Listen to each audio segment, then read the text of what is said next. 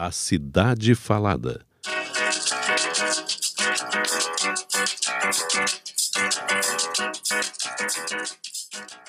O arquiteto e urbanista Vicente de Paula Loureiro é nosso convidado desse podcast. Doutorando em urbanismo pela Universidade de Lisboa, foi diretor executivo da Câmara Metropolitana de Integração Governamental do Rio de Janeiro e atualmente conselheiro da Agência Reguladora de Transportes do Estado. Desde 76, atua no setor público com passagem por sete prefeituras de cidades fluminenses e pela terceira vez no governo do estado do Rio de Janeiro. Pedalando para o futuro. Tenho acompanhado com entusiasmo a bicicleta que toda segunda quarta-feira do mês toma as ruas centrais de Nova Iguaçu, clamando por mais investimentos em infraestrutura cicloviária e respeito aos ciclistas. De duas a três centenas deles pedalam suas bikes nesses eventos há mais ou menos três anos, seguindo tendência verificada em outras cidades do Brasil e do exterior.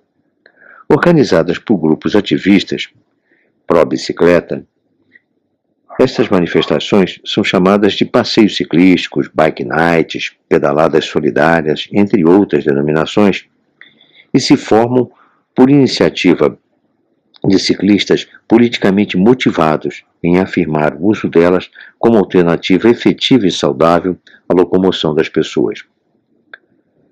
Tais passeios têm servido também para celebrar o Dia Mundial Sem Carro e o Dia Mundial em memória de vítimas de acidentes de trânsito, procurando chamar a atenção para a necessidade de cada vez mais se promover nas cidades o transporte ativo em substituição ao uso excessivo do automóvel nos deslocamentos urbanos ou mesmo em viagens de lazer e turismo.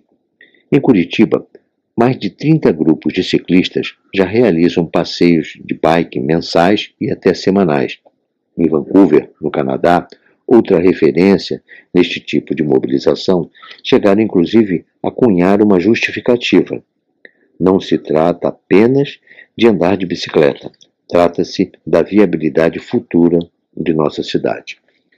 No estado do Rio, além dos passeios pioneiros promovidos na capital, Nova Iguaçu, Maricá, Cabo Frio, entre outras, realizam com regularidade estas pedaladas, protestos ou de conscientização cidadã. Considerado o meio de transporte mais utilizado do planeta, só na China são meio bilhão delas presentes no, no transporte de quase um terço da população daquele país, a bicicleta será também o transporte do futuro, pois é mais sustentável, econômico e muito prático, além de fazer bem à saúde. Outros países do mundo desenvolvido, juntos, a China, têm presença destacada das bikes na mobilidade urbana. Holanda, Dinamarca, Alemanha, Suécia, Noruega, Finlândia, Japão, Suíça e Bélgica têm entre 10%, no caso da Alemanha, e 90%, no caso da Holanda, de seus habitantes utilizando-se de bicicletas em seus deslocamentos diários. Alguns deles, inclusive, com programas de incentivo e até subsídio para aquisição de bikes, tendo com o abandono do uso do carro como contrapartida. No Brasil, elas chegaram no final do século XIX. Até a Segunda Guerra Mundial eram importadas. Daí em diante passaram a ser fabricadas aqui e a partir dos anos 50 seu uso foi disseminado no país, principalmente em cidades mais industrializadas. Exemplos como de Joinville, Santa Catarina e Volta Redonda, no Rio de Janeiro, se espalharam Brasil afora. Aqui, na região metropolitana do Rio, Paracambi talvez tenha sido o caso de uso mais intenso desse modo de transporte.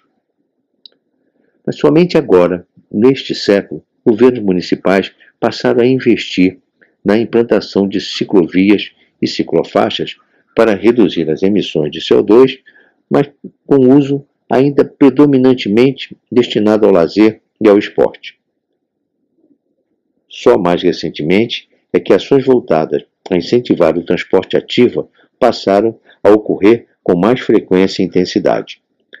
Todo esse ativismo social e o aumento da atenção do poder público para o tema nos faz acreditar que as bikes estão de volta e vão nos permitir trocar o carro por elas, e muito mais breve do que pensávamos.